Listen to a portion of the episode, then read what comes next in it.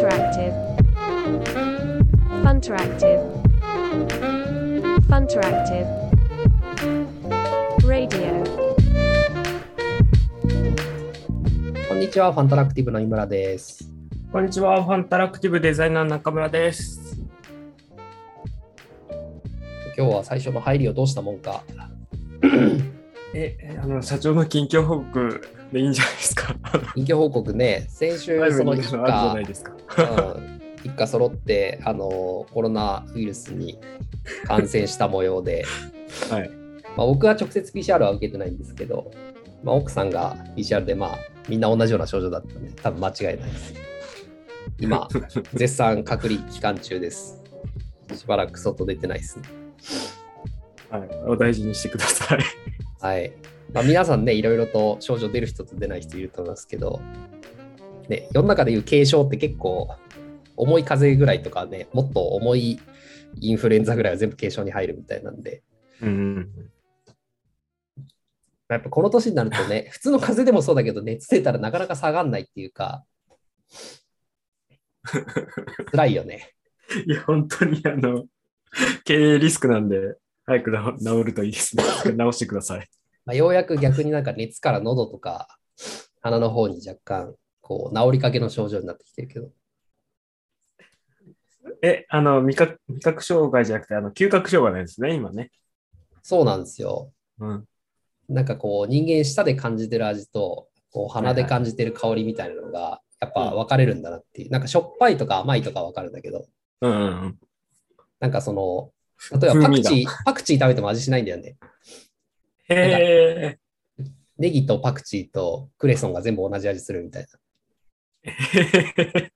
まあ味っていうかあんまり味がしないんだけど、逆にああ、なるほどね。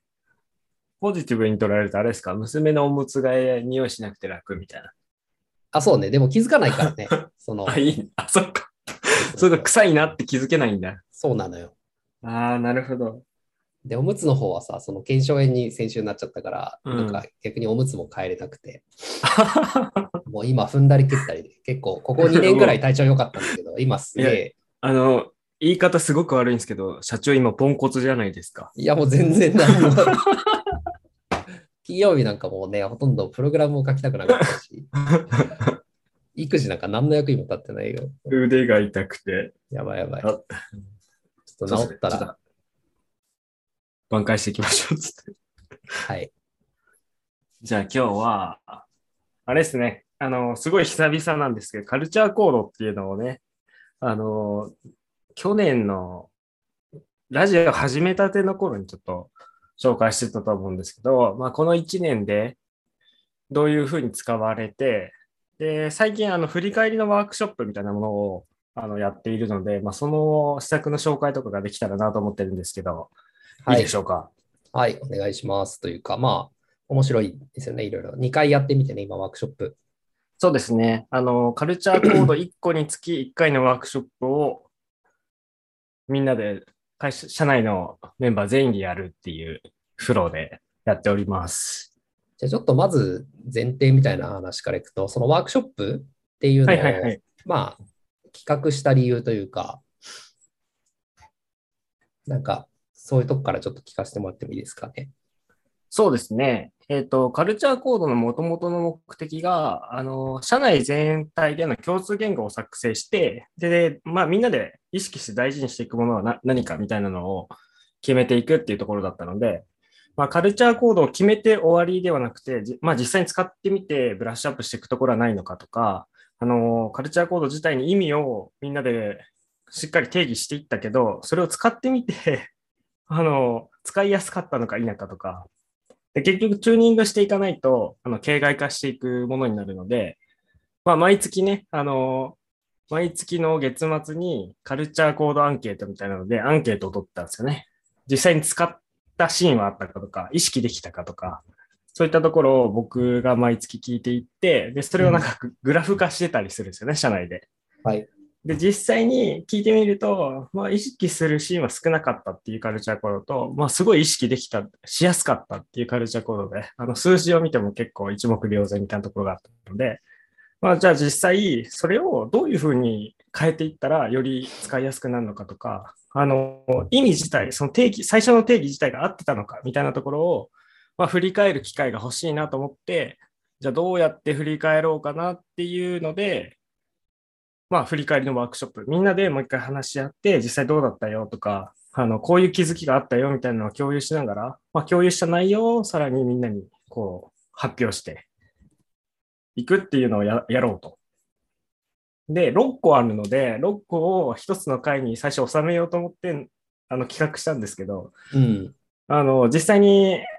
試しにあのどのくらいかかるかっていうのをあのカルチャー周りを一緒に推進しているメンバーと、まあ、3人ぐらいであの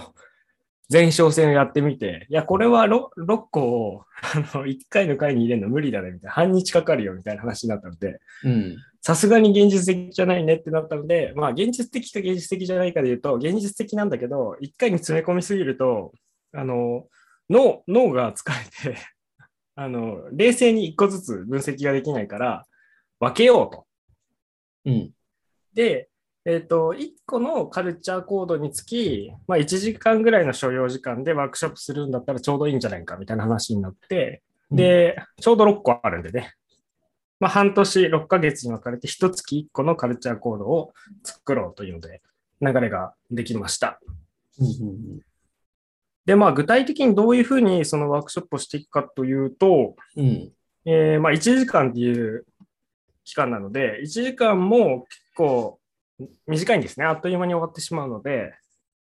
まあ、案出しを個々にそれぞれしてもらって、で、そこからみんなで、その、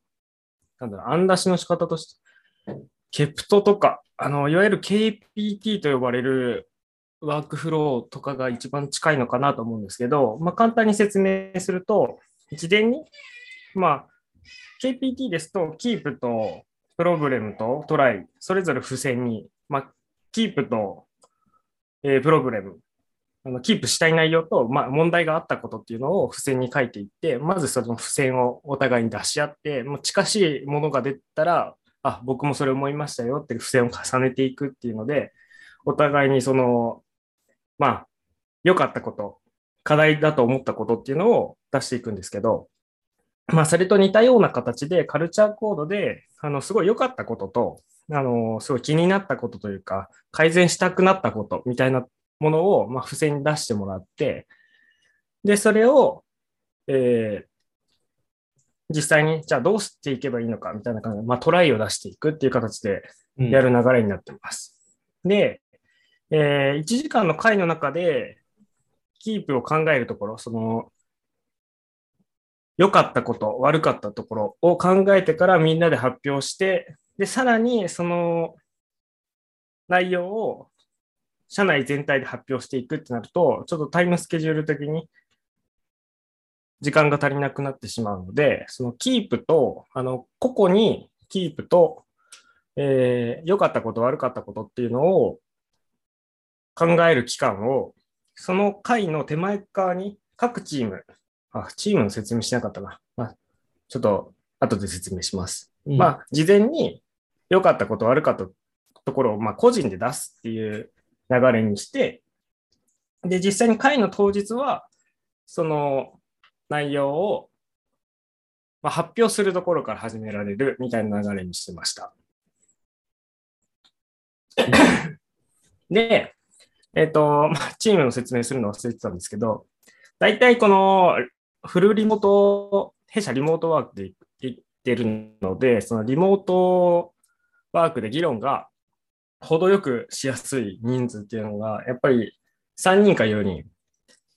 で、本当に議論を深めにしたいときは、2人か3人っていう感じかなという数値の分析になっているので、まあ、3人1チームで、えっ、と、7チームか6チームですね。ん ?7 だっけ ?6 だっけ ?6 チームか、今。うん、えっ、ー、と、来月ぐらいか7チームになるのかな。で、やっているので、まあ、各チームで事前に、まあ、事前ワークっていうところと、まあ、当日のワークっていうのを分けてもらって、事前ワークで、あの、個人の良かったところ、悪かったところ出してもらって、えっ、ー、と、まあ、実際に各チームでそこの話を具体的にして、まあ、当日こういう分析枠にしていったら、多分よよくなりそうだねみたいな算段をつけてもらいながら、で、当日、まあ、20分ぐらいで話してもらって、で、実際にその20分を終えたら、各チームそれぞれ発表していってもらって、えっ、と、うちのチームだとこういう気づきがあったよって共有をしてってもらってます。で、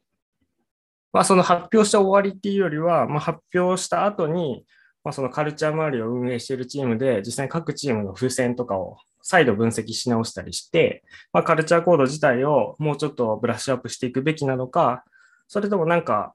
カルチャーコード自体が割とふわっとした定義の仕方をさせたから、より行動の具体的なパターンを言語化して、あのまあ、以前お話ししてたプレイブックみたいな形で、あの、説明を、説明、言語化をよりしていこうみたいなところかな。を取り決めで作っていったりしてましたね。あれ、今なんかずっと喋っちゃったんですけど、うん。あの、全体の概要喋れてまは、うん、よくわかりました。はい、全体の概要こんな感じですね。ちょっとそのオンラインでワークショップやるっていうのにあたって、まあちょっと具体的なツールの話も聞きたいなと思ってて、ああ、そうですね。なんかその KPT っぽいものをやってるっていう、まあなんかあの、今僕の捉えてる範囲では、えっと、フィグジャムで、はいはいはいまあ、案出しとか、えっと、実際のワークショップの、そのなんてアウトプットみたいなものをやって、あとはまあ、みんなで喋るのにギャザーを使っているっていう認識なんですけど、その辺ちょっと深掘りしてもらってもいいですか？はい、承知いたしました。えーっと、フィグジャムとギャザーっていうツールを使っているんですけど、えーっと、まずですね、チーム分けっていうのを毎月あのチーム変えてます。社内、えー全体で20人弱いるんですけど、20人弱が、えー毎回のワークショップで違うチーム、違うメンバーと話す機会、違うメンバーと一緒に振り返りをしていくって形にしてます。でそのチーム分けの発表が、あの経営会議といって、社内の全体の方針とか、あの業績の共有をする場があるんですけど、そちらでチーム分けを発表させてもらって、で、えっ、と、月の中頃にね、実際にワークショップがあるので、それまでにチームのリーダーに各チームであのスケジュールを組んでもらって、個人ワークをやっていってもらいます。で、その個人ワークをどこでやってもらうかというと、フィグジャムに、あの、チーム6個あったら、チーム A から、えー F までですね、A, B, C, D, E, F のチームのシートを準備しておいて、で、同じフィグジャムのページの中に A チームのエリア、B チームのエリア、C チームのエリアって、まあエリア分けをしておいて、で、その中に、えーフォーマットを置いておきます。まあ、緑の付箋と赤い付箋。まあ、緑が良かったところ。で赤いところが、まあ、気づいたところ、課題点。っていうので、まあ、並べておいて、そのシートに、まあ、付箋をどんどん足していく。で、フィグジャムの基本機能で、あの、付箋はどんどん出せるようになっているので、まあ、実際にそのシートに個人ワークと称して貯めてもらって、で、実際にその付箋を、えーチーム内のワークスペースというか、あの、空いてるスペースに付箋をこう並べ直して、再配置し直して、あの分析ワークをしてもらいますと。で、そのままそのカードを並べ直したところを、まあ、発表の場所として使ってもらって、えー当日、そのスペースをみんなで見ながら、あの、発表を聞くという形になっています。で、ギャザーとどう組み合わせているかなんですけど、ギャザーはですね、えっ、と、バーチャルオフィスの、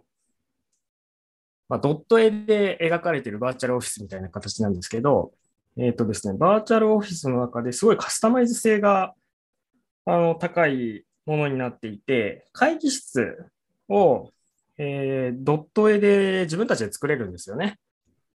で、えっ、と、会議室の声の届く範囲みたいなものもカスタマイズができるので、チーム A から F までの、えー会議室を隣り合わせの状態で全部作っちゃいます。A, B, C, D, E, F。で、えっと、A から F のチームのメンバーがすぐ、あの、全体の声が届く、まあ、プレデーションプレ、プレゼンテーションエリアと名付けてるんですけど、まあ、その通路みたいなところを作っておいて、あの、チームのミーティングが終わったら真ん中に出てくれば、えーみんなの声が届く場所届く会議室に移動ができるみたいな形にしておいて、あの何分までは各チームのエリアでちょっと議論してください。で、何分になったら真ん中のエリアに集まってくださいみたいな、あの、事前アナウンスをしておくと、あの、すごい会がスムーズに、あの、なんだろう、部屋の移動なんですけど、あの、1マス動いたら部屋移動できるみたいな形にできるので、すごいスムーズにあのブレイクルームができると。なんかミートのブレイクルーム機能とかを使おうとかもいろいろ考えたんですけど、まあ、ズームとかでもいろいろありますけど、なんか実際に場所を移動したっていうのが視覚的にわかるっていうのと、あ、みんなもうそろそろ集まり出したなっていうのが、まあ、視覚情報でわかるっていうのはすごくメリットとしてよくて、で、まだ、あの、なんだろう、A チームはそこでまだ議論しているな、まだ時間欲しいのかなみたいなのが本当にわかりやすいので、すごく、あの、ギャザーの自分たちでカスタマイズした会議室っていうのが面白くできましたね。なるほど。はい。まあ、なんか参加してる側からすると、あれだよね。だから、フィグジャムをみんな見ながら基本的にはワークショップやって、まあ、目の方はフィグジャムに行っていて、で、声をまあギャザーを通じて、あの、まあ、グループワーク、でグループ3人で喋るときとか、まあ、あと全体のプレゼン聞くときは、プレゼンテーションエリアみたいなのに移動しうんて、まあ、そこでみんなで声だけギャザーでやってるって感じですよね。そうですね。うん。音声をギャザーですね。あの、フィグジャムの方も、なんかフィグジャムって結構そんなにめちゃくちゃデザインツールみたいに何でもかんでも書けるっていう、まあ書こうと思えば書けるんですけど、どっちかというと、こう、さっきのこの緑の、えーこの、なんだっけ、カルチャーコードに対して、あの、意識できたことみたいなものを、付箋機能みたいなのがあって、付箋を貼っていくだけなんですよね。でなんか一人5枚ぐらい付箋貼るっていうのが、まあ、まずなんか個人ワークのやることなのかなと思ってて、なんかすごく、ね。うん、やりやすくていいなと思いますね。すごいシンプルなフローになってますからね。うん。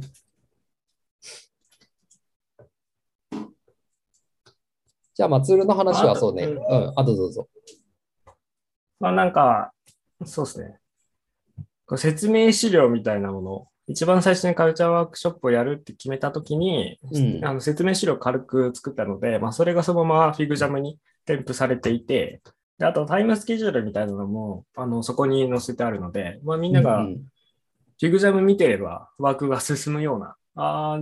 あと2分で各チームの発表に行っちゃうねみたいなのがすぐ気づけるような状態にはなってるので、で、各チームがそれぞれどういう枠やってるかっていうのも、あの、覗けるので、同じスペースでやってるので、そうだね。うん。まあ、それも結構、やりやすいところですね。うんうんうん。でなんかこう、実際やってみて、まあもう2回、まあ6個カルチャーコードがあるうちの2回分やってみたと思うんですけど、なんかその、まあ効果というか、なんか具体的にこう、得られたものみたいな、なんか、あこういう気づきがあったな、みたいななんか開催者側目線としてというか、ありました？ああ、いや、すごいあってですね、うんあの、今常に自由に話しやすい雰囲気を作ろうと最大戦速っていう、まあ、ちょっととっつきやすいところから始めようっていうので、その2つから始めてるんですけど、うん。えっ、と、実際にね、あの、最大戦速に関しては常に自由に話しやすい雰囲気を作ろう。もう、あの、定義は割とふわっとした状態で始めたんですよ。まあ、去年の時点では、その、まあ、あえてふわっとさせるというか、あの、がんじがらめにすると、まあ、強制力が発揮されちゃうとか、なんかそういうのでふわっとさせようと意識してさせたんですけど、まあ、逆に、なんか定義がふわっとしているがゆえに、なんかこれってそのカルチャーコードにのっとってるんだっけ？みたいな疑問点が改めてでみんなの口から出てきたのがすごく良くて、で、実際に定義した内容と合ってるんだっけとか、今使われ方、まあ、常に自由に話しやすい雰囲気を作ろうとかだと、言葉尻ですごく捉えやすくなっていて、そこの言葉で定義していた、まあ、例えば、あの立場とか経験年数に関係なく発言ができる、失敗してもいい環境のことを指してるはずなんだけど、そこはあの全員が意識できてるわけではないよね、みたいな。これをちゃんと、ちゃんと周知、もう一回し直した方がいいんじゃないか、みたいな話が出てきたり、あの、まあそういう具体的な内容の振り返りが出てきたことによって、じゃあそれを意識するためにどうしたらいいんだっけとか、まあ、どうどういう施策があったらいいんだっけみたいな話があの改めて出てきているのが良かったですね。で、あとは、このワークショップを通じて、えっ、と、まあ、カルチャー、あ、そういう定義だったんだって初めて気づく人とかがいたっていうのも、また、まあ、カルチャーの、カルチャーコードを制定するときにいなかったメンバー、新しく入ったメンバーとかも、その、まあ、どういう経緯でこういう話があったのかっていう知るきっかけになったりもしたので、まあ、そういった人たちが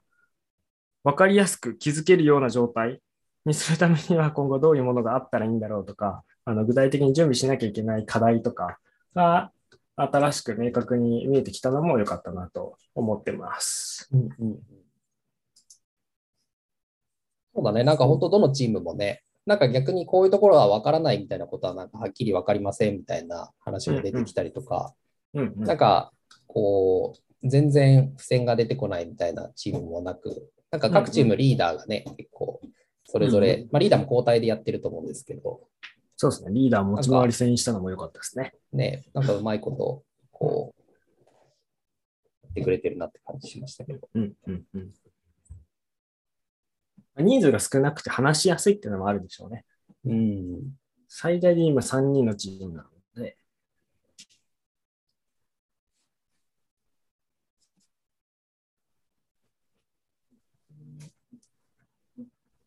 まあなんかこれからあと4回ぐらい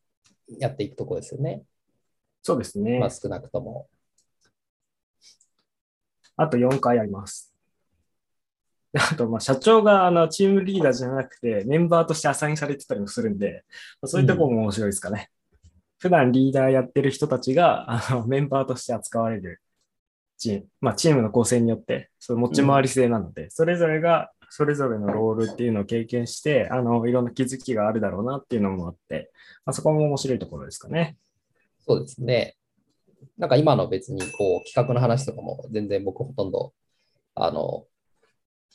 なんか、まあもちろんね、なんか打ち合わせで共有とかは聞いたりしてますけど、うんうん、結構独自チームで進めていただいているので、なんか何が出てくるか毎回楽しみで。そうですね。うん、毎回あの目的に対して一番ベストな方法は何かみたいな話から入るので、あのすごく、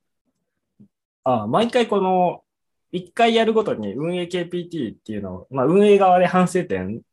なかったっけみたいなところを全部やってるんですよ。で、それがまた、あの、タイムスケジュール毎回ちょっとずつ変わってるじゃないですか。で、次またさらにブラッシュアップされるんですけど、あの、まあ、そういうところもすごく良くて。で、最初僕が司会やりつつチームリーダー兼任してたんですけど、そうするとてんやわんやになって、ちょっと、ちょっとテンパってチーム内の議論がうまくサポートできなかったみたいな反省もあって、で、じゃあまあチームリーダーとあの全体の進行を一緒にやるのやめましょうみたいな話になって、で、全体の進行をずっと固定の人がやっても変なので、まあ、次僕やりますよみたいな感じで変わっていったりとか、あの、回を重ねるごとにどんどんブラッシュアップされて、まあ、アンケートを取る時間を 会の最後の3分とか5分に入れましょう。入れると、そのアンケートの回収率めちゃくちゃ上がるとか、あの、うん、ちょじわじわと、あの、良くなっていく様がね、まあ、楽しくってですね、運営妙義に尽きると言いますか、あのみんなでいい組織を作っていく流れが、こう、目に見える形で出てくるのでね、楽しくやらせていただいております。まあ、20人ぐらいになってね、まあ、会議もやっぱり5人以上とかになってくると、基本的にはその聞くだけの人みたいなのが出てくるけど、まあ、こういうワークショップ形式だとね、基本的にこう、なんかただ聞くだけの人っていうのは、あの同じ1時間の中でも存在しないから、やっぱりまあ、楽しい場になるというか、参加しててた、なんか参加しがいのある場になりますよね。そうですね。大体リモートワークで課題になる、その無言の状態が不安になるみたいな話あるんですけど、発表者側をね、1回経験する、まあ、2回か3回経験すると、あの、あどういう雰囲気で聞いてあげるのが一番いいのかなみたいなのがわかると思うんで、まあ、そういう機会をね、あの頻度を高くこうみんなで回し合える状態を作るっていうのも結構大事だなと思ってます。うんうん。まあ、ともすればね、なかなかこう目の前のタスクというか、まあ、本当に目の前にある仕事を まあ、にやってしまいがちというかね、なかなかこう前者のこういうものって、やる意味って何なんですかみたいなところから最初は始めなきゃいけないと思うんですけど、まあ、そうですね。一番最初そこからじわじわとチューニングしてって、みんなが、あの、まあ、これ大事だなって共感してくれ始めた感じが、まあ、この1年でしてきて、まあ、そういうのがあるのが普通みたいな流れに今なってきたので、うん。うん。やっぱりオンボーディングもそうだけど、まあ、入ったばっかりの人とか、うんうん。これから入ってくる人をね、みんなでこうんうん。う、より、なんか、あの、その人自身も働きやすいし、まあ、その人が入ってくることによってチーム全体がまたパワーアップするみたいなところを、なんかそこに、こう、メリットを感じてくれるようになってるのかなっていうのはちょっとあるありそうですねますかね？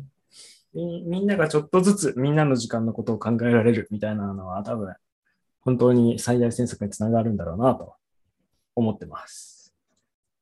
ありがとうございます。でちょっとこの件もね、また、あれこれはなんかまだノートは出してないんだっけ？今の話は。ノート出してないですね。カルチャー周りちゃんとノート書かなきゃですね。書きます。まあ、ワークショップはね、確かになんかちょっとビジュアルがあってもいいかもしれないので。うんうんうんうん資料ね、も うすでにまとまってたりするんでね。なんかうんうんちょちょくちょく出していきますか。はい。じゃあはい今日はこんなところにしておきましょうか。ありがとうございました。はい。ありがとうございました。ではでは。